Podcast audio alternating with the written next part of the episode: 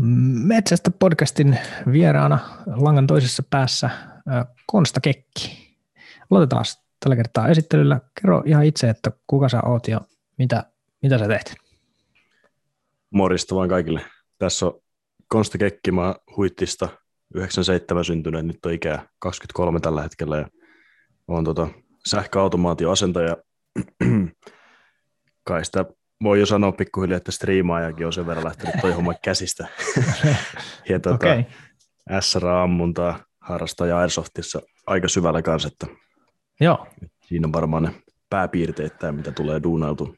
No niin, siinä on hyvä, hyvä kattaus. Mä luulen, että tämä striimaaminen on ehkä, ehkä voi olla monelle näistä vierain, oletan mun tuota podcastin kuuntelijoille, niin mitä, niin. mitä se striimaaminen on ja mitä sä striimaat? No mä tota, aloittelin tuolla Call of Duty Warzonella. Sitä striimailua alun perin tuossa viime vuoden lokakuulla, ihan vaan Blakerin omilla, omilla systeemeillä, mutta sitten se lähti käsistä, että piti ostaa oikein striimikone erikseen, ja nyt on aikamoinen studio täällä jo kotona, että, että tota, pelejä niin se... striimailla ja sitten chattailyä ja semmoista, että Eli sä pelailet, pelailet tuota, tietokonepelejä ilmeisesti just tämmöisellä vähän militariaiheella ja sitten, ja sitten pistät sitä, sitä lähetystä, lähetyksenä sitten internettiin ja sitä sitten ihmiset, ihmiset pääsee sitten seuraamaan, eikö niin? Joo. Tähän on yleistynyt aika paljon nyt tässä viime aikoina. Muutenkin siis e-urheiluhan on noussut, noussut ihan uusiin sfääreihin ja siinä niin kuin jo rahatkin, mitä siinä pyörii, niin ne on aika massiivisia ja siitä on tullut ihan, ihan niin kuin iso, iso juttu ja ehkä, en tiedä mikä ikään kuin järjestys tässä etenemisessä on ollut, että mikä on tullut ensin, mutta, mutta kuvittelisin, että, että se semmoinen vähän niin kuin julkisesti esillä oleva pelaamismaailma, niin se ehkä luo sitten vähän kysyntääkin tämmöiselle striimaushommillekin. Onko, mä ihan hakotelle? Joo, ja kyllä se vaikuttaa, vaikuttaa just noin, mitä Suomessa ensin ja nämä muut tämmöiset niin kuin hienot tarinat, mitä tapahtui, ja se tuli julkisuuteen sitä kautta, että se ehkä antoi niin kuin monelle monelle sitä luvan striimatakin, että enää ei pidetä pelaajia niin kuin nörtteinä, mitä jossain vaiheessa oli niin kuin semmoinen ehdoton, ei, ei niin kuin kolme-neljä vuotta sitten niin harva suomalainen esimerkiksi olisi kehdannut striimata mitä, ja tuoda ilmi sitä, että pelaa vaikka paljon. Et se on niin kuin nyt, nyt vasta yleistynyt se, että niin kuin se on ok, ja nyt itse asiassa tuossa oma striimitiimin ja muisten hankkeiden kautta yritetään myös tuoda sitä julki, että siinä on tosi paljon hyviä puolia, että totta kai asia kuin asia, jos se menee yli, niin se on huono, mutta niin kuin tosi paljon pelaamissa on myös hyviä puolia, mistä saattaa lapsetkin hyötyä näin, että Joo, ehdottomasti. Ja sitten kun ajattelee, että, että nyt, nyt tässä kohtaa, kun kaikki semmoiset vaikka liikuntaharrastukset on vähän paussilla, niin sitten jotakin, jotakin sitä nyt lapsille sitten pitäisi tehdä. Ja nyt yhtäkkiä sitten tämä pelimaailma ja siihen liittyvä tuo yhteisöllisyys, minkä osana tuo striimaaminen on, niin sehän onkin noussut vähän niin kuin arvoa arvaamattomaan, eikö näin? Joo, kyllä se totta kai itselläkin se vähän niin kuin sitä sanotaan koronastriimareita on tullut aika paljon tuossa just viime vuoden lopulla, että kyllä siinä vaikka niin kuin pelikavereita ja peliporukkaa, että siellä on niin semmoinen sosiaalinen ympäristö tai yhteisö, niin sitten vielä striimaaminen on sille eri, eri asia vielä, että sä voit mennä sinne käytännössä yksin pelaa ja striimaa, sitten sinne ihmisiä tulee chattiin ja sulla yhtäkkiä siinä niin kuin kasa ihmisiä juttelee sun kanssa, vaikka sä oot itse kotona. Ne näkee sut, mä en näe tietenkään heitä, mutta niin kuin, siinä on silti erilainen kanssakäyminen verrattuna taas tuossa ainoastaan mikrofonilla niin kuin molemmat osapuolet. Että. Joo, kyllä. Mutta yhteisöllisyyttä se on ihan yhtä lailla, koska se kuitenkin niin. tuo ihmisiä vähän niin kuin yhteisen kiinnostuksen ääreen, tai siinä on vähän semmoinen oma alakulttuurinsa, mihinkä voisit liittyä, ja se on aika vetoavaa sit nuorille varsinkin, että kyllä mä muistan jotenkin, että semmoisen oman porukan niin kuin etsiminen, niin se oli tosi iso, iso osa sitä jotenkin kasvamista ja sitten kun semmoinen rupesi löytyä, niin se vetoo tosi vahvasti. Ja sitten voi niin. olla vähän silleenkin, että kun nyt just varsinkin nyt niin kuin korona-aikaan, niin se jotenkin se todellinen elämä, niin ei se nyt ole välttämättä ihan kauhean hohdokasta, niin sitten toi virtuaalivaihtoehto onkin itse asiassa aika hyvä. Mutta sen takia mä luulen, että, että aika kauahan tuota pelimaailmaa on katsottu vähän näillä vartta pitkin, että aiheuttaa väkivaltaa ja kaikenlaista muuta tällaista väitettä on ilmoille heitetty, mutta mä luulen, että ehkä siinäkin nyt ymmärrys on vähän, vähän tota parempaan suuntaan sitten kyllä mennyt. Tässä on yhte, yhteistä nyt paljon. Me tänään puhutaan mielenterveydestä aika, aika paljon, niin aika paljon tota, yhteistä, jos nyt ajatellaan vaikka ihan metsästystä tai SRA-ammuntaa ja pelaamista, että nämä kaikki on jotenkin sellaisia, mihin ihmiset suhtautuu ehkä vähän epäillen tai ainakin jotkut ihmiset suhtautuu, että, että ei, ei oikein kuulosta hyvältä, että miten semmoinen pyssyleikki nyt sitten voi, voi tota mukaan olla kellekään hyväksi. Metsästykseen nyt sitten oikein erityisesti, koska siinä vielä ihan niin kuin otetaan henkeä pois. ja sitten pelaaminen ehkä sen takia, että sitä ihan niin kuin ymmärretään, se näyttää ulospäin addiktiiviselta ja, ja, tota, ja sitten just nimenomaan sit siitä syntyy sellaisia ajatuksia, että jos kauheasti nyt katselee väkivaltaa, niin sitten se saattaa aiheuttaa väkivaltaa. Mutta tota, mä luulen, että meidän näkemys tähän on nyt ehkä vähän erilainen. Eli, eli tota, me tuossa aikaisemmin kun juteltiin, niin meillä on aika paljon molemmilla havaintoja siitä, että näillä kaikilla onkin itse asiassa aika vahvoja mielenterveysvaikutuksia, nimenomaan positiivisia vaikutuksia eikä, eikä negatiivisia.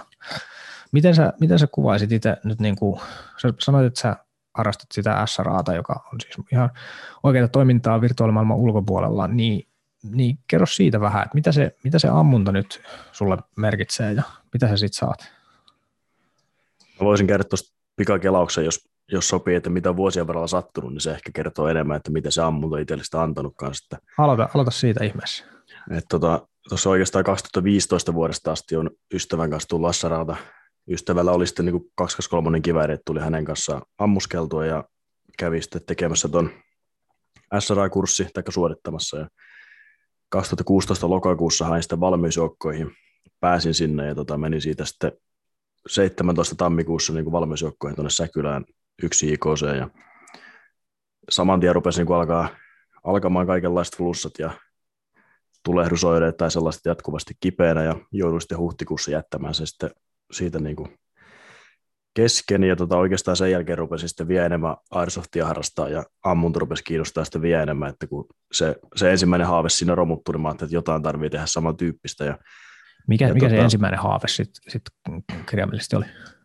Niin, no se oli oikeastaan niin just siitä, että halusi sinne valmisjoukkoon ja sitten oli haaveena lähteä niin kuin rauhanturva hommiin sitten myöhemmin, että, että se romuttu siinä sitten aika pian niin kuin, ainakin siltä osin, enkä ikinä sitä uskonut enää takaisin pääsevälle sinne valmisjoukkoihin, mutta, mutta tota, oli aika, aika syvällä sitten tietenkin, tai niin kuin läheisiä heidän kavereiden kanssa, ketä sinne jäi, niin siinä kävi joulukuussa 17 sitten vielä heidän kanssa TJ nollapileissä, mikä vaikka olin itse ollut sieltä pois, niin se tietenkin vähän niin kuin, se oli kiva, mutta samalla tuli semmoinen fiilis, kun niin moni puhuu, että joo, he lähtee tuosta nyt tyyliin Libanoniin parin kuukauden päästä, ja niin kuin kertoi niitä, mitä mä itse olin haaveillut myös, ja joo, se lisäsi, lisäsi sitä nälkää sitten itsellä vähän vielä lisää, ja mä ajattelin, että no mä soitan aluetoimistoon, että olisiko mahdollista päästä SKVihin uudestaan, ja tota, sitten syyskuussa 18 niin takassäkylään pääsi uudestaan valmiusjoukkoihin ja sitten tuntui taas siltä, että joo, nyt mikään ei enää pysäytä, että nyt päästään ne uudestaan, että nyt tämä homma hoituu loppuun asti. Ja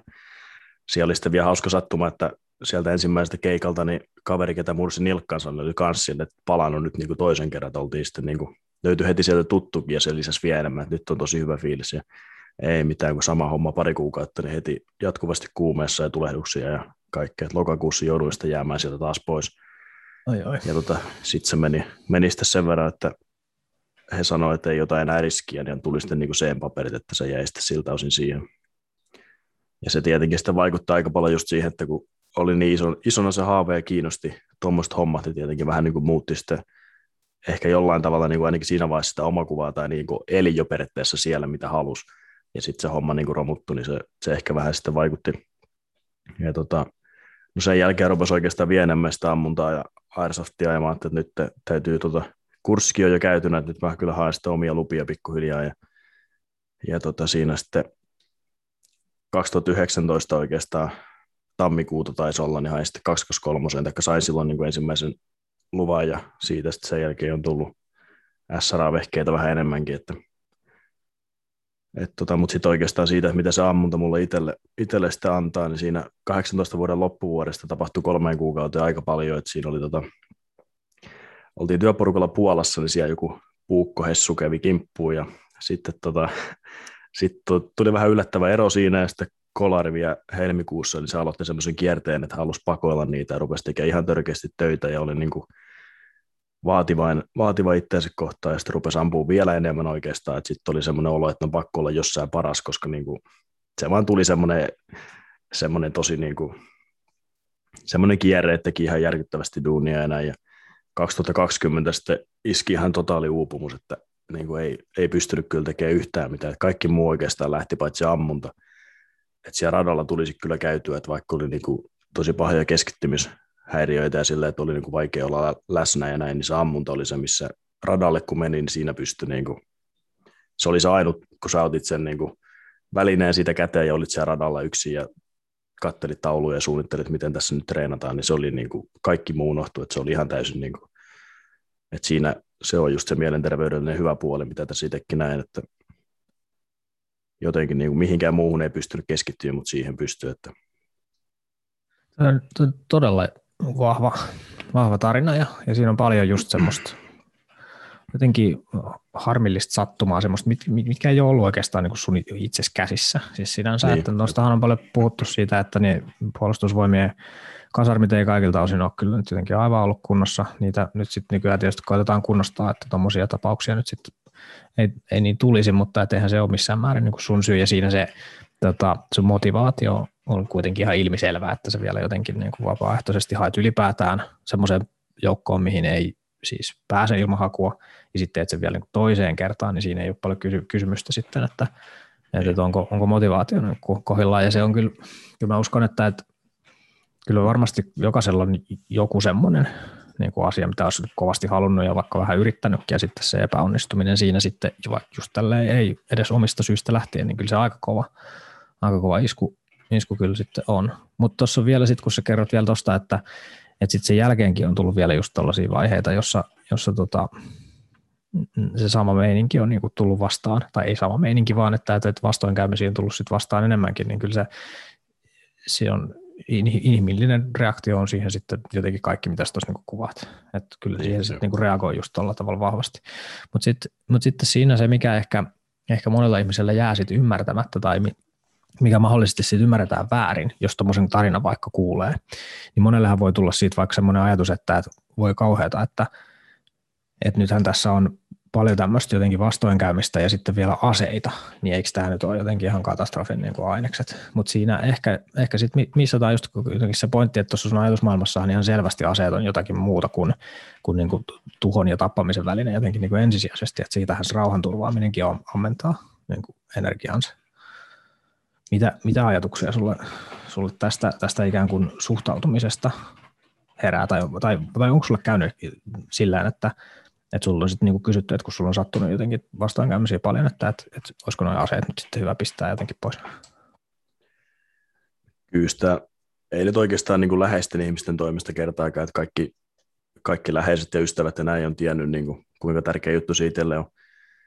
Mutta tota, siinä sitten, kun hommaa ruvettiin 2020 alkuvuodesta purkamaan niin kuin työterveyden kautta, niin ei siellä oikeastaan meidän oma työterveys otti asiat ihan hyvin, eikä siellä ollut mitään ongelmia, eikä tullut mitään kysymyksiä, että pitäisiköhän nyt aseista luopua, mutta sitten oikeastaan myöhemmin, myöhemmin kun mentiin syvemmälle, syvemmälle että kävi sitten niin kuin erikoislääkäreillä ja noin, niin siellä rupesi oikeastaan ensimmäisiä kertoja olemaan silleen, että pitäisiköhän nyt vähän miettiä, että, että onko sulla turvallista siellä kotona ja tämän tyyppistä kaikkea. Ja, ja sitten vielä korostan, että ei ole itsellä niin kuin ollut semmoista mitenkään itse tuhoisia ajatuksia oikeastaan ikinä, että vaikka on ollut niin kuin huonossakin jamassa, niin silti ei ole ikinä ollut semmoinen olo, että, että niin kuin, ettei nyt enää jaksaisi ollenkaan. Ja tota, se oli kyllä niin kuin lääkäreilläkin, lääkäreilläkin tiedossa ja näin, että se oli vähän sitten outoa, mitä he niin kuin suhtautuivat siihen niin, että kyllä noin nyt on vaaraksi sulle, että pitäisiköhän niistä ruveta pikkuhiljaa luopumaan ja näin. Ja, niin. ja tota, että se niin kuin, ja sen jälkeenkin sitten oikeastaan just niin kuin tota, psykoterapia käynneillä ja näin, niin ainakin alussa, alussa oli aika paha saada ymmärrys sille toiselle osapuolelle siitä, että niin kuin, se on semmoinen voimavara eikä, eikä millään tavalla uhka. Että Joo.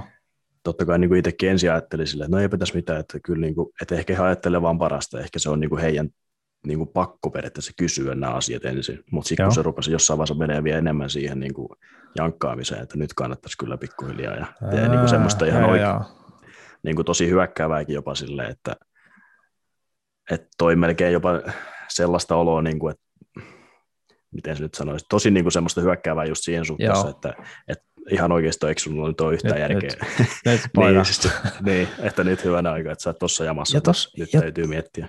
Toihan on, toihan on niin kuin, jotenkin ajattelee terapeutin tai, tai niin kuin psykologin ammattitaitoa, niin sehän, sehän kaikki perustuu niin kuuntelemiseen ja siihen niin kuin kuuntelukykyyn ja vielä nimenomaan semmoiseen arvottamattomaan kuunteluun. Niin tuossa jotenkin ehkä mulle toi kuulostaa siltä, että, että, että eihän toi ole niin kuin ammattitaitoista toimintaa, koska, koska se koko terapian niin toimivuus perustuu siihen, että, että sä pystyt kertomaan niin kuin kaikesta ja sitten sä saat semmoisen kokemuksen, että et, et, et okei, että kaikki mitä mä nyt sanon, niin ikään kuin, että, että sitä ei nyt niin kuin suoraan tuomita, vaikka ne ajatukset olisikin niin kuin, niin kuin vaarallisia. Totta kai jos ne johtaa niin kuin tekoihin, niin sitten se on eri asia. Silloinhan niin kuin lääkärilläkin esimerkiksi on jonkunlainen puuttumisvelvollisuus, jos puhutaan puhumaan, niin sitten jos sä vaikka puhut, että nyt sä aiot niin kuin tehdä niillä aseilla näin ja näin, niin sitten se, sit se asia on eri. Mutta se, että et ikään kuin lääkäri ei pysty kuulemaan tai ei ymmärrä, kun sä sanot, että tämä on sulle voimavara, niin se on minusta kyllä niin kuin, se on aikamoinen, aikamoinen ongelma. On se jo, ja sitten just aika monessa paikassa tai monen toimijan tykönä tässä nyt käynyt viimeisen puolentoista vuoden aikana oikeastaan, ja kyllä niin kuin, ainakin kaksi, mutta väitän, että kolme eri tahoa on niin kuin asiasta maininnut. Joo. Ei kaikki ehkä ihan niin vahvasti, mutta niin kuin silleen, että on kyllä tullut muualtakin sitä, että Mun mielestä tässä on jotenkin, tästä tulee vähän mutkan kautta, mutta että ikään kuin tässähän nyt on suorastaan kansan terveydellinen peruste puhua ampumisen siitä semmoisesta todellisuudesta ja hyöty, hyödyistä julkisesti, koska jos ei ole mahdollista, jos ei itse ole kiinnostunut ampumisesta eikä ole koskaan kuullut, että mikä sen vaikutus on, miksi sitä ihmiset tekee, niin sitten voi olla, että tuommoisia virhepäätelmiä sitten tulee. Ja sitten jos niin ammattitaito ei riitä ikään kuin pistämään niitä omia jotenkin tietämättömyyksiä sivuun, niin sitten siitä voi aiheutua se, että se onhan mahdollista vaikka, että joku tuommoinen riittävän ammattitaitoinen lääkäri lähtisi ottamaan sit niitä aseita oikeasti pois. Tai että ikään kuin veisi sitä siihen suuntaan, että nyt olisi ehkä poliisin syytä ottaa nämä aseet pois. Ja se on toipumiselle aivan katastrofaalinen niin kuin lähtökohta. Niin se, se minusta perustelee jo ihan suoraan sen, että, että minkä takia aseharrastajien kuuluu puhua siitä, että miksi sitä tehdään ja kuuluu ikään kuin esitellä, ottaa ihmisiä mukaan ja näyttää konkreettisesti, että tästä on niin kuin kysymys silloin, kun ihmisillä niitä epäily, epäilyksiä on, että, että tässä, tässä on yksi esimerkki siitä, että miksi semmoinen ollaan hiljaa ja ei nyt puhuta kellekään, niin se on aika vaarallista kamaa. Siinä on ehkä vaikeaa se, koska mielenterveydelliset asiat muutenkin on tosi arka aihe vieläkin. Totta kai onneksi ne pikkuhiljaa normalisoituu, mutta samoin sitä ammuntakin on vielä sellainen arka-aihe, että siinä on niin kaksi arka-aihetta. Sitten jos jossain ammuntapiireissä tulee julki, että jollain on niin kuin jonkunnäköisiä mielenterveydellisiä niin kuin ongelmia hetken aikaa, ja tota, ei ne varmaan siellä, niin kuin, että siellä ammuntapiirissäkin saataan ottaa se tosi silleen, että no, onpa outo tyyppi, koska se on arka se, niin, niin, se kyllä. asia. Ja sitten niin kuin koko sen paketin puhuminen, että onkin nyt molemmat tässä, että ammutaan ja sitten vielä, niin se voi olla.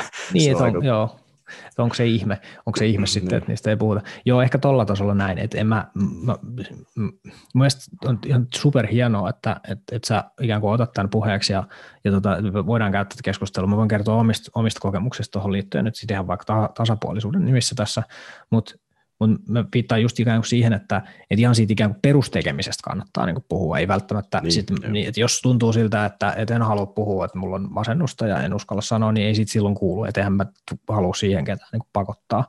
Se pitää lähteä vähän niin kuin itsestä se halu sit puhua siitä. Mutta siis ihan siitä ikään kuin perustekemisestä ottamatta näitä mielenterveyskysymyksiä nyt sinänsä muulla tavalla niin kuin esiin kuin, että, että ihan siis terveessä tilanteessa niin ne mielenterveysvaikutukset on ihan yhtä lailla niin kuin läsnä ja että et käyn ampumassa, koska se tuntuu, tuntuu tota, keskittymisen kannalta hyödylliseltä ja siinä on yhteisöllisyyttä ja kaikkea tällaista, ne, niiden näkyväksi tekeminen on ehkä sitten silleen helpompaa sitten kuitenkin. Siinä on sitten ainoastaan se, että joku saattaa sitten kuitenkin niin kuin ymmärtää sen väärin, mutta että se riski myös kannattaa silti ottaa. Niin. Mutta ehkä niin mun, jos mä niin kuin tosiaan, mulla on hirveän samankaltaisia kokemuksia nyt tässä just viime, viime ajoilta, siis sillä, että mulla ei ole nyt niin kuin ikään kuin tommosia noin ikään kuin traumaattisia kokemuksia vaikka jonkun tommosen niin kuin hyökkäyksen muodossa, mutta että toi jotenkin viime kevään niin koronameiningit ja, ja sitten tota, siihen yhdistettynä sitten vielä oikein niin kuin viimeisen päälle hankala tota, jotenkin työprojekti, niin se veti mulla itsellä kyllä niin kuin aika pahaa jotenkin sippiin ja vuodenvaihteessa alkoi olla sitten kyllä, että kyllä se ihan niin kuin ammattilaisen kanssa keskustelu oli sitten niin välttämätöntä ja sitten ihan samanlaisen vähän niin terapiaprosessin kautta purkaminen, että, että miksei elämä nyt jotenkin on mennyt näin niin kuin syynkäksi. Mulla on ihan sama sillä että ei mullakaan niin kuin missään vaiheessa ollut mitään sellaista jotenkin itse tuhosta ajatusta tai että se ei ollut missään kohtaa niin, kuin niin synkkää, että, että nyt lähtee jotenkin vahingoittamaan itseästä tai muita, että se oli niin kuin aina ihan selvää, että ei, tuonne ei tarvitse mennä, kun ei se niin tunnu siltä yhtään. Mutta to, tosi rankkaahan se niin kuin oli ja sitten kyllä se jotenkin joku keskivaikean niin kuin masennuksen tunnusmerkit sitten niin kuin täytti. Niin sitten kun tota, mä kävin radalla sitten tuossa kokeilemassa just tämmöistä niin SRA-henkistä, ihan perusjuttuja ton, ton tota Koskimäen Jennyn kanssa. Ja tota, siellä ammuttiin sitten pleittejä, tehtiin vähän yksinkertaisia tämmöisiä niin kuin liikkumisharjoituksia ja kokeiltiin, mikä siinä oli, minkälainen ase semmoinen puoliautomaattikivääri nyt sitten on, vaikka pulttilukkoon verrattuna niin siinä oli jännä huomata siinä, että heti, kun sillä siunaaman sekunnilla, kun semmoisen puolen automaattikiväärin saa niin käteen, niin sitten just niin kuin sanoit, niin kaikki häviää. Että ikään kuin, no, no hyvä, että nyt tässä maailmassa on tämä, niin tämä kivääri ja tämä piippu, ja mä en nyt todellakaan nyt niin kuin mokaa tätä sillä, että mä lähtisin heiluun tämän kanssa, miten, miten sattuu, vaan että nyt mun pitää keskittyä siihen, että mä teen tämän niin kuin oikein. Ihan vaan sen takia, että mä kunnioitan sitä ihmistä, joka on niin kuin käyttää aikaansa mun opettamiseen, niin mä nyt haluan keskittyä tähän.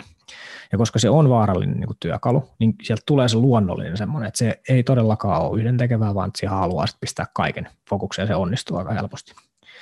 Ja se oli hirveän hyvä jotenkin tosi kivaa sit se, se just se nimenomaan sen opetteluliikkeet ja oma kehohallinta ja se, että miten mä nyt sitten tässä saan mielen ja ruumiin toimimaan silleen yhteen, että, että niin kuin laukausta seuraa bling, niin todella positiivinen kokemus.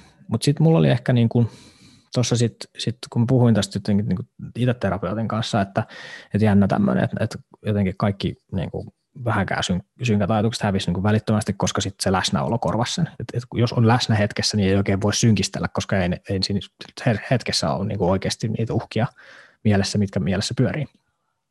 Niin mulla on ehkä käynyt sitten silleen tuuri, että se mun terapeutti sitten sanoi silleen, että joo, että tolleen toi niin kuin toimii, ja että et se vähän jotenkin silleen vielä sanoi, että et, et mun kannattaisi ehkä ajatella silleen, että et, et tässä nyt vähän niin kuin lääkäri määrää sulle jotenkin niin kuin toipumiseksi tätä ampumista, koska se helpottaa sitä, että monesti ihmisillä on vähän, ja mulla ainakin, on sellainen, että jos mä teen juttuja vain niin kuin niin sillä, että mä käyn harjoittelemassa niin kuin ampumista vain itseni takia, niin välillä siinä jotenkin tota, käy silleen, että se motivaatio niin kuin hetkellisesti hukkuu. En mä ollut käynyt vaikka niin jousella harjoittelemassa, vaikka mulla on se mahdollista niin kotioloissa. Mutta sitten kun lääkäri sanoi, että, että nyt on sillä, että hän nyt määrää, että tämä on sun niin toipumiselle niin eduksi, että sä käyt ampumassa, että sun kannattaisi käydä. Niin sitten siitä napsahti taas sit omassa ajattelussa niin joku vähän eri asentoon, niin sitten rupesin käymään niin tyyli melkein joka ilta niin reenaamassa. Et muutama kävi väliin ja sitten niin tota, no ei sitten tietysti mitään aiheudu, jos nyt yhden päivän väliin jätät, mutta että, niin kuin, että siitä tuli semmoinen vielä motivaatio siihen. Ja niin kuin, että toikin on mahdollista. Ja tuollaisiakin lääkäreitä niin kuin on olemassa ja saisi olla kyllä niin kuin enemmän, koska toi on niin iso, iso askel sit parempaan suuntaan. Se läsnäolo on, on tuossa jotenkin ton, noiden kysymysten purkamisessa, niin se on kyllä se on ihan valtava lääke ja ampumisessa sitä on kyllä todellakin niin tarjolla. Joo, siinä on just se, se ehkä selventää hyvin ainakin tämä voi avata ihmisille, ketkä ei tiedä, miten, niin kuin, millainen se tunne on, niin siinä on vähän niin kuin monta tasoa just, että itsellä ainakin kun lähdet kotoa radalle, sä vähän jo meet siihen sisään siihen juttuun, Joo. Niin kuin siinä rupeaa jo hiukan niin kuin muut asiat unohtumaan. Sitten viimeistään, kun pääset sinne radalle, siinä tuli niin kuin seuraava taso, että siinä unohtuu taas osa asioista. Sitten kun menet sinne niin oikeasti ampumaradan pöydälle ja rupeat niin kuin lipastaa ja pistämään niin kuin hommaa kuntoon, niin siinä on taas seuraava vaihe, että se niin kuin menee joo, koko ajan pikkuhiljaa syvemmälle. Ja sitten vielä kun saatat itse niin kuin aseen käteen ja meet siihen, niin saat niin kuin jo, siinä luulisi, että okei, tässä ollaan nyt niin, niin syvältä siinä jutussa kuin voi olla, mutta sitten siinä on vielä se, että monesti esimerkiksi, ainakin jos treenaa porukalla, niin sitten kun kuuluu se piip, se mm. viimeinen piip, niin se mm. niin kuin, siinä tulee vielä semmoinen kupla, että siinä jopa unohtaa omia asioita, mitä olet opetellut ampumisen kanssa niin kuin monia vuosia. se joo, joo. Piip, piippi saa unohtaa niin kuin ihan kaiken, vaikka sulla olisi kuinka selkärankas jotain asioita. Niin, niin. Tai no joo, itse silloin ne ei ole vielä selkärangas, jos silloin Ehkä näin, niin. Mutta, niin. mutta, tota, mutta semmoisia, mitä olet paljon vaikka treenannut, niin kun tulee se piip, niin siinä saattaa unohtua nekin asiat. Mm, että se on mm, niin oikeasti siinä, siinä ei ole vaan mahdollista miettiä mitään muuta. Ja sitten monesti just että jos nyt vaan hengailee kotona tai ihan sama mitä sitten tekee ja silloin niin kuin sanoitkin, niin silloin vaikka ei oikeasti ole mitään uhkaa, mutta sitten kun ne ajatukset vaan jotenkin on, se on niin kuin läsnä se semmoinen huono olo. Joo. Niin sitten vaikka niin kuin, ainakin itsellä on tosi vaikea, vaikka kuinka kuuntelisi jotain mindfulnessia tai mitä tahansa, niin siinä on tosi niin kuin, kauhean työn takana päästä siihen tilaan niin kuin ihan kotona joo. ollessa vaan. Mutta sitten koska ammunnan kautta se tulee ihan saman tien vähän, no itse sama itsellä nyt tämä pelaaminen just, sen takia toi mm. striimaaminenkin tuosta mm. lähti, koska se on myös semmoinen, että sitten kun mä pelaan ja striimaan, niin silloin mulla ei ole mitään muuta. Mm. Jos pelaa mm. ihan kunnolla, niin ei siinä pysty keskittyä muuhun. Mm. Sitten jos ampuu, niin ei siinä pysty keskittyä muuhun. Mm. että on niin kuin... Kyllä. Siinä on, siinä on sellainen tietysti niin kuin ominaisuus, että, että toi on hirveän hyvä, tota, hirveän hyvä tapa just niin kuin saada se läsnäolo tai jopa floatilla käyntiin, ja se on hirveän niin arvokasta, että siitä, siitä on aivotutkimus ihan täysin yhtä mieltä, että silloin kun saadaan jotenkin tämmöinen keskittymisen ja flown tilan käyntiin, se on ihmiselle hirveän niin hyväksi ja miellyttävää, ja, ja tota, nykyelämässä valitettava harvinaista, kun kaikenlaiset häiriötekijät siihen sitten tulee just väliin ja, ja tota, estää, niitä, estää sen, sen syntymistä. Siinä on, sitä mä mietin tuossa, kun sä mainitsit tuosta jotenkin se, että, että ikään kuin sulla oli tapana vähän niin kuin paeta sitä niin kuin epämiellyttävyyttä tai, tai pahaa oloa siihen niin kuin tekemiseen tai siihen vaikka just duuniin, niin tuossa, mä oon miettinyt omalla kohdalla siis sitä, mulla on ihan sama taipumus, että et käy, käyksiin sitten joskus silleenkin, että et joskus kuitenkin pitäisi malttaa olla ihan paikallaan ja tekemättä mitään, jotta ne sisäiset prosessit sitten jollain tavalla niin kuin etenis, koska siinä mä näen sen vaaran, että, että jos sen ikään kuin käsittelyn siirtää sitten kuitenkin pois ja menee siihen flow niin sitten kuitenkin keskittyy johonkin yhteen asiaan, eikä siihen ikään kuin siihen sisäiseen prosessiin tai siihen, että miltä musta tuntuu, niin sitten se välttämättä ei se prosessi niin kuin etene, vaikka se flow sinällään onkin hyvä asia. Joo, siinä on just, just tuossa, mitä kerroin, noita, itsellä kävi oikeastaan just se, että 2019 niin kuin, no viimeinen noista tapauksista oli niin kuin helmikuulla, ja sitten taas uupuminen niin kuin, tuli sitten 2020 helmikuulla, aika lailla vuoden päästä. Niin siinä tuli just niin kuin juostua vaan pakoon niitä. että siinä ei joo. ole, että oli niin kuin sinänsä flow-tilassa ja sen hetken oli hyvä olla, tai niin kuin unohti kaiken, mm. mutta sitten kun iski se, että ei jumalauta mä väsynyt, mm. niin kuin, koska oli niin kauan juossut pakoon, mm. että vuoden olit floatilassa, niin se on aika rankkaa. Että ehkä ne niin kuin, semmoista floatilla, mistä hyötyy, niin ne ei ole ehkä ihan vuoden pituisia. siitä on ehkä kyse. niin. niin voi olla näin. niin, että koska itsellä oli just se, että ei niin kuin, no pahimmillaan oli kotona ihan ainoastaan nukkumassa, niin kuin vaikka, ja sekin oli tämä viittä kuutta tuntia, että töistä joo. menit muihin töihin tai töistä menit ampuun ja sitten menit salille ja oli vaan pakko niin kuin, se oli ihan järkyttävää niin kuin nyt jälkeenpäin, kun miettii. Silloin se tuntui niin. hyvältä ja silloin tuntui, että oho, että miten onpa jaksamista, että hyvänä aika, että miksi ei aina tullut tällä tehtyä. Että... No niinpä, joo. Se on jännä. Sitten kun se iski, iski sitten jossain vaiheessa, että olipa väsynyt. Se on aikamoinen, ja siinä sitten tosiaan hetken aikaa ollaankin sitten aika paikallaan, että, että siinä sitten, kyllä, se, kyllä se kroppa jossain vaiheessa niin kuin kiinni saa, Aika Joo. moni pystyy kyllä juokseen karkuun niin kuin todella pitkään ja ehkä niin, jopa niin kuin koko, koko elämänsäkin, mutta ei se välttämättä kyllä sitten ole ihan kaikilta osin niin kuin elämisen arvosta sit se, se jotenkin pakeneminen, että paikallaan olemisessa on hirveän hyviä puolia kyllä, kun sen vaan malttaa jollakin tavalla tehdä.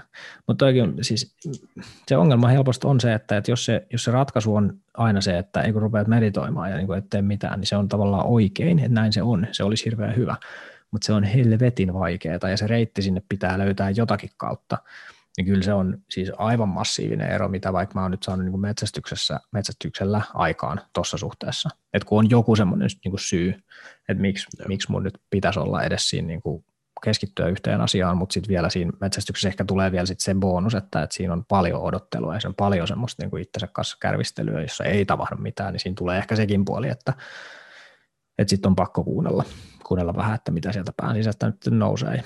Ja niin, itse asiassa se välillä onkin. En ole itse asiassa ajatellutkaan, tuossa on vielä niin kuin molemmat Joo. Met, met, metsästyksessä just. Ehkä SRS on enemmän just se, että silloin mennään siihen, se on vaan niin kuin siinä floatilassa olemista, mutta sitten taas metsästyksessä on enemmän niin kuin molemmat. Että ihan mielenkiintoinen pointti kyllä. Joo, kyllä. Kyllä mä oon sen kokenut niin aika vahvasti, että kun siinä on joku syy, miksi, miksi sinne sitten pitäisi mennä. Siinä on ne samat yhteisöllisyyskulmat, kuin siinä rassakin ihan selvästi. Sitten kun se tilanne on päällä, niin ei siinä pysty keskittymään yhtään mihinkään muuhun kuin siihen tilanteeseen. Siinä testataan just ihan samalla tavalla, että no onko ne mun taidot nyt automaattiset vai hukkuuko ne, hukkuuko ne sitten saman tien, kun jotenkin eläin tulee näköpiiriin, niin ihan samoja elementtejä siinä on, mutta sitten siinä on just tosiaan se, että nyt seuraavat kaksi tuntia on nyt, että ehkä tulee ajo tänne tai sitten ehkä ei tule, että ei voi tietää. Ja sitten siinä se on jännä, että aika, kyllä välillä, mä en tiedä siis niihin mun, mun jotenkin väsymysjuttuihin, niin niin, että, niin kyllä se, mulla oli vähän niin kaksi semmoista vaihetta, jossa, jossa tota se on mennyt vähän niin kuin yli. Ja mole, molemmat mä sain kiinni sillä, että mä olin just pidemmällä metsästysreissulla. Ja sitten kun siellä istui siellä passissa ja sitten jotenkin niin kärvisteli ja sitten mietti, että mikä nyt on, kun jotenkin on, miksi tämä on niin näin vaikeaa, että mikä tässä nyt oikein on, niin sieltä se sitten löytyi se jotenkin oivallus, että ei helvetti, että kyllä tämä nyt, että ylihän tämä on nyt niin kuin mennyt. Se ei vaan, ei vaan niin kuin suostu jotenkin ihminen ymmärtämään, että, että liian pitkälle sitä niin kuin itse aina, aina jotenkin vie, jos ei sitä ikinä pysähdy miettimään. Jep. Ja kyllä se varmaan tämmöiset tulee just nykypäivänä tota yleistymään tosi paljon, koska ei, ei ihmiset enää pysähdy. Niin ihan jatkuvasti on jotain, niin kuin aikaisemmin mainitsit, että jatkuvasti on häiriötekijöitä ja Joo. Some ja kaikki tämmöinen, niissäkin on hyvät puolensa, mutta sitten niissä on kyllä tosi paljon miinuspuoliakin. Että. On.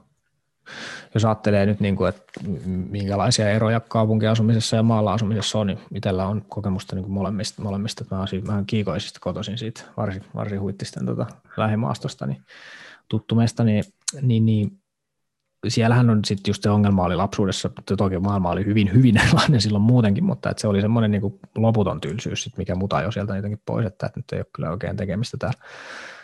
Mutta sitten nyt, nyt kun on kaupungissa sitten katsellut semmoista meininkiä, missä on sekä sen niin kuin virtuaalimaailman kaikki häiriöt, työelämän semmoiset jotenkin hektisyydet ja sitten vielä tämä ympäristön niin kuin ambulanssit ja, ja tota meteli, niin kyllä se on niin kuin pistänyt tajuamaan, että, että aika epäterve ympäristöhän tämä niin kuin ihmisille on ja ja näkisin, että, että kyllä siinä elämänrytmissä sitten maalla asuessa kuitenkin on vähän, vähän erilaisia mahdollisuuksia sen rauhoittumiseen ja siihen, vaikka että ikään kuin luontoakin näkee vähän vahingossa, kun menee vaan ulos. Se ei välttämättä täällä, täällä tapahdu. Kiinnostavia, kiinnostavia, tosi tärkeitä huomioita. Tota, miten sä näet, tuossa pelimaailmassahan on lapsille luontaisesti ihan tosi paljon kiinnostavia juttuja, mutta niin on minusta kyllä ammunta puolessakin. Niin miten sä näkisit nyt sitten sun kokemuksen perusteella, että, että, että mitä, mitä tämmö, nämä, nämä kaksi, aloittaen kummasta, kummasta nyt haluat, niin mitä ne vois nyt sitten antaa lapsille ja mitä, mitä lapset vois niistä nyt sitten oppia? Itse itse nyt on ollut Airsoftissa oikeastaan niin kuin lapsesta asti, mutta sitten taas ammunta tuli vähän myöhemmin. Sitten, no kyllä se ammuntakin loppujen lopuksi olisiko ollut 16, kun kävi ensimmäisen kerran, niin kuin, ja sitten taas Airosofti jostain seitsemänvuotiaasta asti. Että ne on tietenkin, tietenkin niin kuin erilaisia asioita sinänsä, erilaisia harrastuksia, mutta silti niissä on tosi paljon just samaa, että on siinä nyt niin kuin, toissa on tietenkin paljon vaarallisimmat vehkeet mukana, mutta niin kuin pääpointti sinänsä, sinänsä sama, mutta sitten taas toisaalta ihan eri. että, että toinen on niin kuin enemmän semmoista keskenään, vähän niin kuin joukkueurheilua just Airsoftia ja näin. Että tota, se on kyllä semmoinen laji, mitä kautta ehkä olisi kiva saada niin kuin just lapsia, lapsia harrastelemaan vaikka sitä, ja sitten sitä kautta voisi kiinnostua ampumista. Että, niin, niin. että jos niin kuin SRAn puolikka ajattelee, niin kyllä muuten on varmaan aika paha. Että jos ei niin kuin vanhemmat harrasta, niin lapsi on mm. aika paha. Niin kuin. Ja totta kai, en itse asiassa tiedä, onko täällä päin ei ainakaan kauheasti mainostellut, onko lapsille mitään niin kuin ammuntakursseja tai kerhoja tai tämmöisiä. Että mun mielestä se tulee aina vasta vähän myöhemmin sitten niin, Ehkä. niin, ennen inttiä oikeastaan ensimmäistä vasta, mitä mainostaa, että tulet tutustumaan tähän lajiin ja näin. Mutta sitten taas, niin kuin, että kyllä se, se reitti on tosi vaikea nykyään Suomessa ainakin. Että tarvitsisi olla just se, että vanhemmat harrastaa tai sitten olet muuten, muuten semmoisessa piirissä jossain, mutta aika harva varmaan lapsi on, on sitten niin mahdollista, mahdollista ruveta sitä harrastelemaan. Mutta... Niin, ehkä, ehkä se on vähän just tämä kysynnän ja tarjonnan nyt niin kuin ongelma. Mm. Varmaan ehkä, musta, jos pitäisi valita, niin mä kyllä väittäisin, että se tarjonta on isompi ongelma, että kyllähän nyt junnuilla jostain kymmenestä ikävuodesta eteenpäin, niin on aika paljon luontaista kiinnostusta. Kun mäkin olen tehnyt jotain koulu, kouluvierailuja, ja nyt kun niitä on tehnyt etänä, niin tässä, tässä voi niin kuin esitellä aseita ihan hyvin. Et mä en välttämättä ehkä ottaisi nyt ainakaan selkeästi jotenkin sopimatta aseita mukaan mihinkään kouluun, kun siinä voi olla väärinymmärryksen vaara, vaikka se ei mitenkään laitonta olisikaan, niin tässä niitä pystyy esittelemään. Niin appa jää, että kiinnostaa. Että sieltä niin kuin normaalia, normaalia tota etäoppituntia niin jonkun verran enemmän jotenkin herää sieltä sitten niin kuin ihmetystä ja kysymyksiä ja kaikkea muuta. Että kyllä niissä on luontainen vetovoima. Että jotenkin se, että jos ei onnistu myymään niin kuin ammuntaa lapsille, niin sitten on kyllä minusta myyjässä vika. Niin. Siinä on se ehkä just se vaihe, kun niitä lapsia rupeaa kiinnostamaan, niin siihen kun pystyy iskemään. Mutta ehkä siinä ei ole sitä tarjontaa sitten. Joo, ja sitten toinen, niin, kuin, niin vaan tuossa Airsoftin puolella just itse, itse asiassa nyt jäin tuossa, kun tuossa sitten uupumisen myötä pois tuosta satakunnan Airsoftin hallituksesta, mutta olin siinä mm. monta vuotta, niin siellä kanssa mietittiin just sitä, että miten saada niin kuin enemmän niitä lapsia ja lapsia sinne mukaan, että nyt on mm. ehkä harrastajakunta siitä 16 sinne 40. Niin, niin. Että sitten totta kai niin kun meillä on pelipaikat ympäri satakuntaa, niin rajoittaa aika paljon, että monesti ne on niitä täysikäisiä. Okay. Mutta sitten nyt, kyllä nyt jonkun verran on saatu niin mukaan just vanhempien kautta, kun meillä on jonkun verran semmoisia kolmenelikymppisiä harrastajia, niin heidän lapset tulee sitten pikkuhiljaa mukaan, kun innostuu siitä. Mutta siinä, niin kuin, siinä on se, että niin kuin moni tuntuu olevan kiinnostunut, mutta sitten kun tulee kerran sinne mettään tai jonnekin ja sitten kastuu vähän sukat, niin sitten jäädäänkin kotiin. Et se, se tuntuu olevan niin kuin oikeasti, että moni on, niin kuin, moni on, niin kuin, moni on tosi silleen, että hei, tämä on hieno enää, ja sitten tuleeko huono keli, niin sitten vähän ottaa päähän. Ehkä Mutta... se pitää aloittaa sisätiloista sitten ja koukuttaa siinä niin. ja lisätä niin. märkiä sukkia pikkuhiljaa. Niin, et en tiedä, onko se just niin kuin, siihen pitäisi kyllä saada enemmän just junne, mutta en tiedä, onko se tämä nyky, että kun niin paljon pystyy harrastamaan kotonakin, niin joo, tai siis sama joo. pelaamista ja näin, niin että se on vaan sitten niin kuin pienempi kynnys harrastaa sitä, mutta, mutta se no, pitäisi jotenkin saada iskostettua vaan. Että... Mä tuon tähän kyllä nyt vanhemman näkökulman sitten myöskin, kun mä on sitten tietysti vaikka työpaikalla meillä on hyvä yhteisö nyt sitten vanhempien kesken ja jutellaan siellä sitten kaikkea, että mitäs nyt laittaa lasten kanssa nyt sitten, miten tulee toimeen. Niin yksi semmoinen aika iso ongelma tuntuisi olevan siis se, että kun ei ne lapset välttämättä kiinnostu ihan kauheasti silleen automaattisesti mistään. Tai, tai ongelmaksi voi tulla silleen, että no miksei tämä meidän lapsi harrastaa niin kuin liikuntaa, että se vaan kotona ja tekee pelaa vaikka nyt niitä huonoja puolia tavallaan esiin tuodakseni, niin se voi olla joillekin. Tähän ei toive kaikille, että jos sulla on niin kuin ongelmia sit sieltä yhtään mitään epämukavuutta, niin sitten on vaikeatahan se voi olla. Mutta mä kyllä väitän, että monelle semmoiselle junnulle, joka ei kiinnostu vaikka jostakin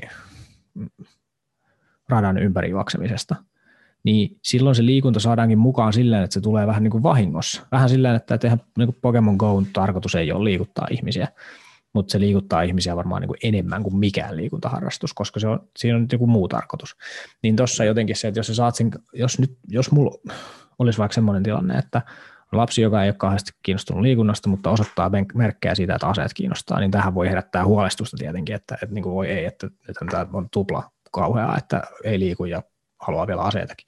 Niin siinä on ratkaisun avain, koska silloinhan sä voit tehdä sillä, että hei, että haluaisitko mennä käymään tämmöisessä Airsoft-porukassa ja katsoa, että minkälaisia pyssyjä on. Siis muistan itse omasta lapsuudestani jotenkin, että mä olen ollut niin aivan todella jotenkin kiinnostunut just jostain ilma-aseesta esimerkiksi, sit kun jossain divarissa on nähnyt jonkun semmoisen vähän oikean näköisen pyssyn, niin se on ollut sellainen jotenkin aivan käsittämätön semmoinen niin unelma, että okei, että jonain päivänä voin ehkä mahdollisesti saada niin tollaisen.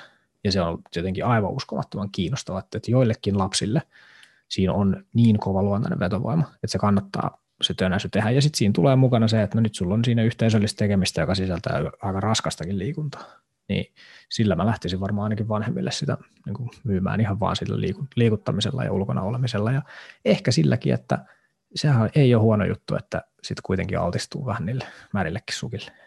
Niin, se jo se tapa, millä myydä. Monesti tässä on nyt vaan jonkun verran kuullut just tapauksia silleen, kun omasta lähipiiristä nyt on sen ikäisiä lapsia, että on niin kuin 5, 6, 7, 8, 9 vuotiaita.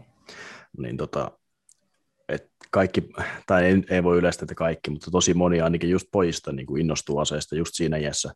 Mm. Ja sitten vanhemmat pitää sitä silleen, että no joo, tämä on nyt tämmöinen innostus vaan, että se kuuluu mm. tuohon ikään. Ja mm. sitten sit kun se rupeisi vähän vielä innostua enemmän, niin sitten heidän, että ei nyt mene yli. Ai jaa. Että, niin kuin, että nyt että tämä on nyt se innostus, ja saat kotona leikkiä vähän nerfeillä ja muulla, mutta sitten niin kuin, että jos osoittaa... Siihen sitten raja. Niin, että jos osoittaa niin kuin kiinnostusta yli sen, niin sitten on jo, että ei, ei toi ei ole enää normaali. Onko se, se, just, onko, se just se pel- onko se se pelko just sitten siitä, että, että tämä voi johtaa johonkin huonoon? Niin, en mä tiedä sitten, näkeekö he sen huonona just, vai onko, siinä niin kuin, vai onko se se yleinen, että ammunta, ammunta nyt on jotenkin semmoinen arka aihe, niin. Että onko se se, että toivotaan, että oma lapsi ei mene semmoiseen, mitä me joudutaan vanhemmana perustelemaan tyyliin, että miksi sun, miksi sun lapsi ampuu eikä juokse tuota rataa ympäri. Niin, niin, että siinä on se ikään kuin sosiaalinen hyväksyttävyys on sitten kuitenkin yksi, yksi tekijä. Voi, voi hyvin olla. Kyllä mä veikkaan jotenkin ainakin, mitä tästä on seurannut just niin kuin läheltä semmoisia lapsia, ketkä niin kuin, ja sitten itsellä tietenkin just kun harrastaa sekä softia että tässä raata, niin jonkun verran just niin kuin omat kummilapset ja näin, niin mm. yritän heille niin kuin jollain tavalla sitä tuoda ilmi. Mm. En nyt tässä halua mainita, mainita niin kuin, että mistä on kyse, mutta niin kuin silleen just, että huomaa, että sit saattaa helposti tulla vanhemmilla niin, että ei, tota, että ei nyt, nyt rupeaa vähän menee, että ei, älä, älä tohon pisteeseen ikinä mene missä Oi veljet. Onpa, tuota- onpa, kyllä, onpa, onpa surullista. Onpa surullista. Tossa on, siis tuossa kaikuu minusta semmoinen tosi paha, vahva väärin ymmärrys siitä, että mikä ihmisen ajaa johonkin tämmöisiin äärimmäisiin tekoihin. Että se, se ajatus kulku, mikä, mikä noissa vanhemmissa, siis mun omissa vanhemmissa on ollut ihan sama silloin jotenkin, kun mä ollut ihan pieni, että, että se ase välineenä jotenkin tuottaisi sitä, sitä pahaa. Että jos se ikään kuin radioaktiivinen niin kuin mutka, mikä lapsen, lapsen käteen laitetaan, niin että se olisi se, joka sitten niin korruptoi. Niin varmaan näin olisikin, jos ikään kuin siinä ympärillä ei olisi sitä niin todella vahvaa yhteisöllisyyttä, turvallisuuden kulttuuri, mikä esimerkiksi SRassa on niin kuin todella jämäkkä. Et siinä, ei ole kyllä, siinä ei ole mitään jotenkin mahdollisuutta, että pistät lapsen semmoiseen porukkaan, että se pystyisi perseilemään siellä, kun se heitetään pihalle sieltä. Se semmoisessa yhteisössä niin kuin ei voi olla, jos perseilee. Eli se ikään kuin, siinä tulee sen ikään kuin työkalun vaarallisuuden valta mukana, mutta sitten siinä tulee sen yhteisön mukana se kontrolli ja vastuu. Ja tämä on niin inhimillinen jotenkin toimintamalli kuin inhimillinen voi ikinä olla. Tämä on semmoinen, millä me ollaan kehitytty joku niin kuin kaksi miljoonaa vuotta, että meillä on ollut väkivaltatyökaluja, niin kuin aseita, joilla me ollaan metsästetty, ja sitten meillä on ollut yhteisö, joka on pitänyt sen homman niin kontrollissa. Ja tämän ymmärtäminen niin on, olisi minusta kyllä ihan, niin kuin helvetin tärkeää, että se ase ei tee kenestäkään vaarallista. Mä kuulin yhdeltä opettajalta itse asiassa myöskin sellaisen, sellaisen tota pointin, että, että siinä voi käydä silleenkin, että jos meillä onkin nyt sitten esimerkiksi tällä, että sulla on vanhemmat, jotka tajuaa tämän niin kuvion, että, että kun lapselle antaa tämmöistä ikään kuin vastuuta ja pistää semmoiseen yhteisöön, joka niin kuin ikään kuin poistaa ne riskit ja luo semmoisen hyvän meiningin, näin kannattaa tehdä. Mutta sitten koska mielikuvat vaikka just nyt sit koulumaailmassa on sellaisia, että ja tulee mieleen tämmöisiä niin kouluampujatapauksia esimerkiksi, niin silloin jos koulussa vaikka joku opettaja kuulee, että tämä lapsi on kiinnostunut aseesta, niin sitten se voi joutua semmoiseen niin myllyyn siellä, jossa se heitetään ikään kuin opettajien semmoiseen niin arviointiin, että, että onkohan tämä nyt jotenkin ongelmallista. Ja sitten ne opettajat, kun ne ei itse tiedä siitä, tämä on siis sen opettajan oma niin kuin, huoli, oli se, että siinä ikään kuin pitää antaa siitä oppilaasta jotain semmoisia niin lausuntoja, mitä meillä ei ole niin kuin mitään kykyä antaa. Se ei me tiedetä, että miten arvioidaan, että, että onko tämä kiinnostus aseisiin nyt sitten niin hyvä vai huono. Ja se on ihan hirveän surullista, koska kyllähän sitä nyt niin kuin osaamista on, että, että onko se lapsi kiinnostunut aseesta jotenkin sen takia, että sitä kiusataan vaikka. Tai että, että siinä on semmoisessa asemassa, että se ikään kuin sen ympäristön sairauden takia rupeaa pyörittelemään jotain väkivaltafantasioita ja sitten se työkalu tulee sitä kautta sisään.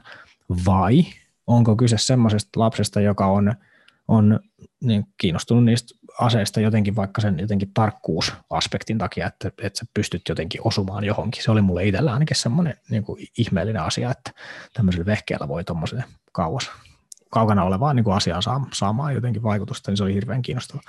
Ja sitten onko siinä ympärillä se yhteisö, joka on sitten niinku terve ja ohjaa oikeaan suuntaan. Ja nämä kaksi on aivan täysin eri asioita, ja sitten opettajat joutuu tekemään niitä arvioita ilman mitään niinku mahdollisuutta tietää, että miten sitä arvioa pitäisi tehdä. Niin toi on ihan hirveätä, koska kyllä nyt ajattelee, että itse siihen SRAsta kiinnostuneen oppilaan asemaan, joka vetää niin kuin ihan viimeisen päälle, noudattaa kaikkia sääntöjä, vetää tosi hyvin, ja sitten se heitetään tuommoiseen, että oletko psykopaatti niin kuin arviointiin. Niin ei ole hyvä. En lähtisi. Joo, kyllä se on varmaan, varmaan just koulussa ja tuolla aika paha, että jos siellä rupeaa innostumaan, niin kyllä se aika äkkiä varmaan leimataan sitten sekä muiden oppilaiden että opettajienkin toimesta välillä, että se on kyllä surullista. Niin. Ja, ja maailmassahan se, se on, niin kuin, tässä on vähän kaksinaismoraalisesti se, että kun me ollaan ihan tosi, tosi isoon ääneen ja ihan perustellusti sitä mieltä, että ei ihmisiä saisi peru, niin kuin, tuomita minkään ulkoisten jotenkin asioiden perusteella tai semmoista jotenkin äkkipikaisesti, vaan niitä pitäisi jotenkin ymmärtää ja sitten niille pitäisi antaa tilaa. Mutta sitten kun se valitettavasti näyttää pätevään vaan ainoastaan semmoisiin asioihin, joita me pidetään vähän niin kuin jotenkin kivana, että jos sä oot kiinnostunut jostakin hevosurheilusta ja sitten sua ruvetaan syrjimään niin kuin sen takia tai pistetään lääkärille, että onko tämä nyt tervettä tämä tämmöinen niin eläin, eläintoiminta, niin ei. Mutta sitten kun se kiinnostuksen kohde onkin semmoinen, mitä me ei ymmärretä, niin sitten se, sit se tilanne menee ihan toisenlaiseksi. Sit se on minusta se kaksinaismoralismi on niin kuin ainoa sana, mikä minusta kuvaa, kuvaa tuota tilannetta. Jep, tuossa tuli hyvä esimerkki just pistin kaverille viesti, että on podcastin nauhoitusta ja kysyi, että kenen, kenen kanssa ja kerron, mm. että miten sut löytää ne pisteet, eipä löytynyt. Pisteitä vähän, tästä oli Aleksin kanssa puhetta, että varmaan vieläkin on joku Shadow siellä menossa. Että Oikeasti? Ei löytynyt ainakaan. Mä laitoin suoraan just niin nimeä ja sitten ja muuten metsästä podcastia ja näin. Ei löytynyt Instagramista.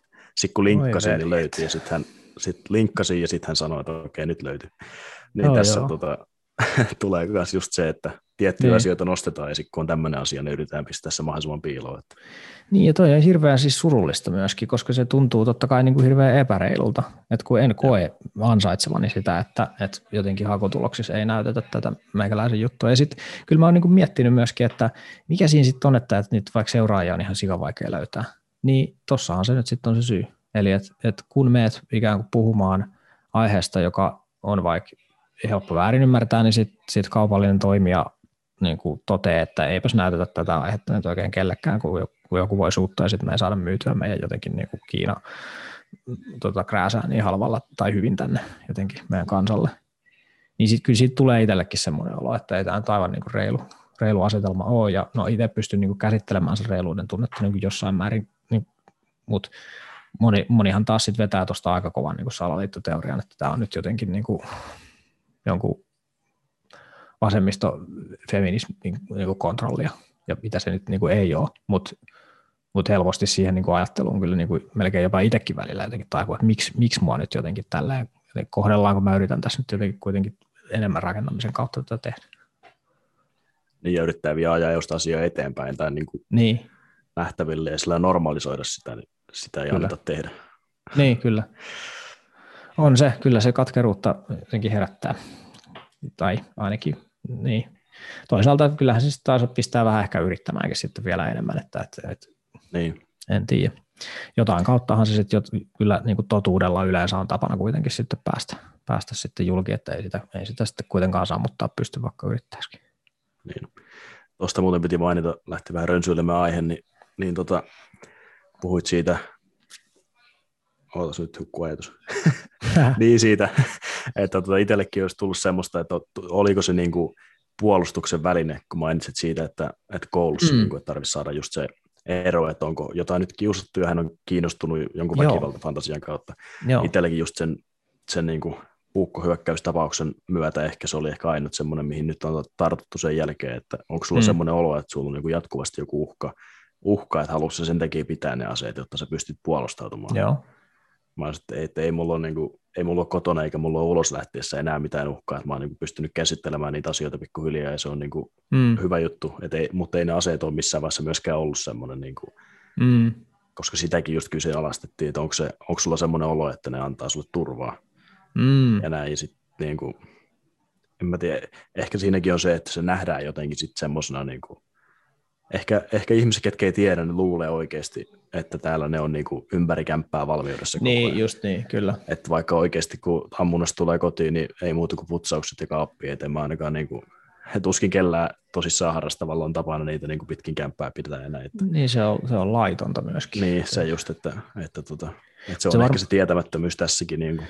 niin ja se varmaan tulee sitten taas siitä jenki narratiivista, kun meillä on nyt valitettavasti semmoinenkin meininki käynnissä, että me otetaan Yhdysvalloista mallia sitten ihan kaikessa mahdollisessa ja yleensä sellaisissa asioissa, mitkä ei jotenkin joko toimi meillä ollenkaan tai relevantteja tai sitten ei ole vaikka jonkun lain erilaisuuden takia niin kuin ollenkaan mahdollisia. Ja niin tuo ase on yksi, asehomma on yksi niistä, että siellähän, siellähän on tosi vahva se narratiivi, että, että sun pitää, sulla pitää olla oikeus puolustaa itseäsi, koska et voi luottaa siihen, että ikään kuin valtio tai, tai mikään niin kuin koneisto voisi sitä sun puolesta tehdä. Ja okei, siinä on joku, niin kuin, joku tiet ihan äärimmilleen vietynä. Tuossahan on niin kuin pointti, että, että on historiallisesti aika ohkainen väite sanoa, että tämmöinen hyvinvointiyhteiskunta ja turvallisuuden taso, mitä meillä vaikka täällä Suomessa on, niin että se olisi jotenkin kestävä asiantila, että se ei voisi mitenkään muuttua, niin en ole ihan sitä mieltä kyllä aika varmasti voi ja aika nopeastikin voi, mutta se ikään kuin ratkaisu, mikä siellä nyt vaikka siellä jenkkimaailmassa on, niin sekin on vedetty ihan totaalisesti niin kuin yli. Siis sillä että, että se, sit sä rupeat niin näkemään niitä uhkia joka puolella. Ja sitten siinä on vielä sekin, että, että jotta pystyisit jotenkin puolustamaan itsesi asein aiheuttamatta enemmän vahinkoa tai enemmän riskiä kuin ikään kuin todellista turvallisuutta, niin pitää olla ihan todella niin kuin pitkällä siinä. Mä en tiedä, onko kuinka paljon Suomessa on sellaisia ihmisiä, jotka niin kuin edes teoriassa on niin pitkälle. Ja sitten semmoinen ikään kuin perusjampan ajatus, että, että mulla on vähän vaarallinen olo, että käynpä ostamassa haulikon ja sitten on turvallista, niin sehän on sittenkin aivan totaalisen naurettava, että, siellä ei ole mitään tekemistä totuuden kanssa. Ja vuosikymmenen, kun reenaat jotenkin neljä kertaa viikossa ja ammut 30 000 laukausta vuodessa, niin sitten ehkä saattaa olla semmoinen niin taso, että, että se olisi niin teoriassa mahdollista, mutta että sitten taas toisaalta on niin paljon pahempia uhkia tai todennäköisempiä uhkia, mihin sun oikeasti kannattaisi niin kuin vaikka Suomessa varautua, että ei siinä ole mitään, niin kuin, siinä ole mitään järkeä, jos siinä niin kuin lähtisi sen turvallisuuden kautta sitä niin kuin miettimään. Tältä musta ainakin jotenkin tämä aihe tuntuu. Mutta ehkä, ehkä tässä nyt loppuyhteenvetona, niin, niin tota,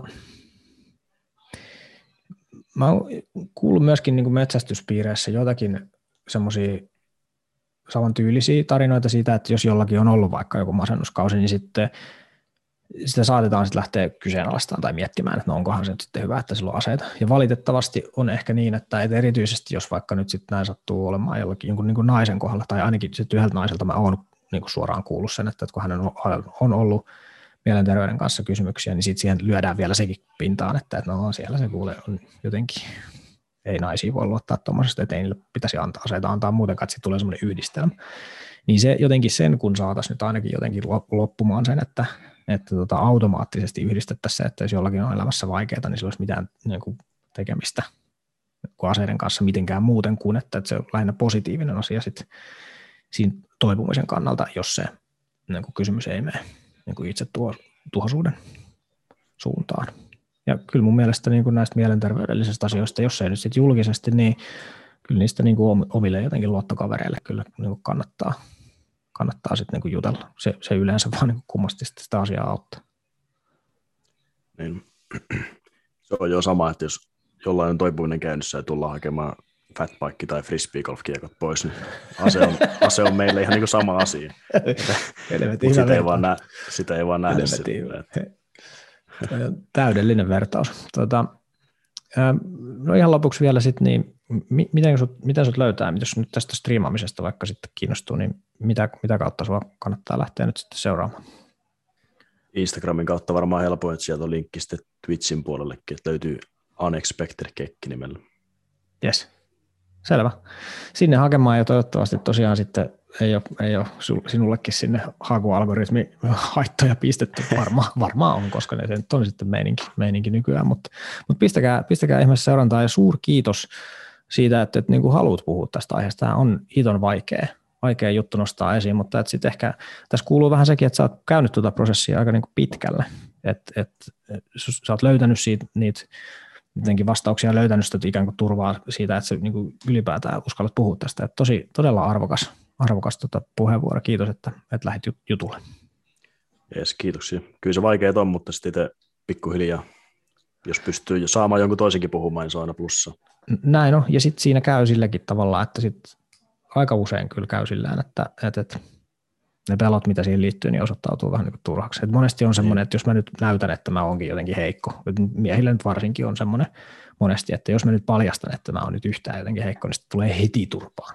Ja sitten niin käykin päinvastoin. Eli se, se jotenkin herättää vaan sitten semmoinen aito, että hemmetti, että mua nyt tämä asia kyllä jotenkin masentaa tai ärsyttää tai pelottaa, niin, niin eipä siitä tule mitään muuta kuin sitten plussaa, ellei sitten se ympäristö ole jotenkin tosi, tosi myrkyllinen. Jos on ympäristö myrkyllinen, niin sitten ehkä kannattaa miettiä sitä, että voisiko sitä vaihtaa. Niin. Kiitos tosi paljon ja, ja kaikkea hyvää. Kiitoksia.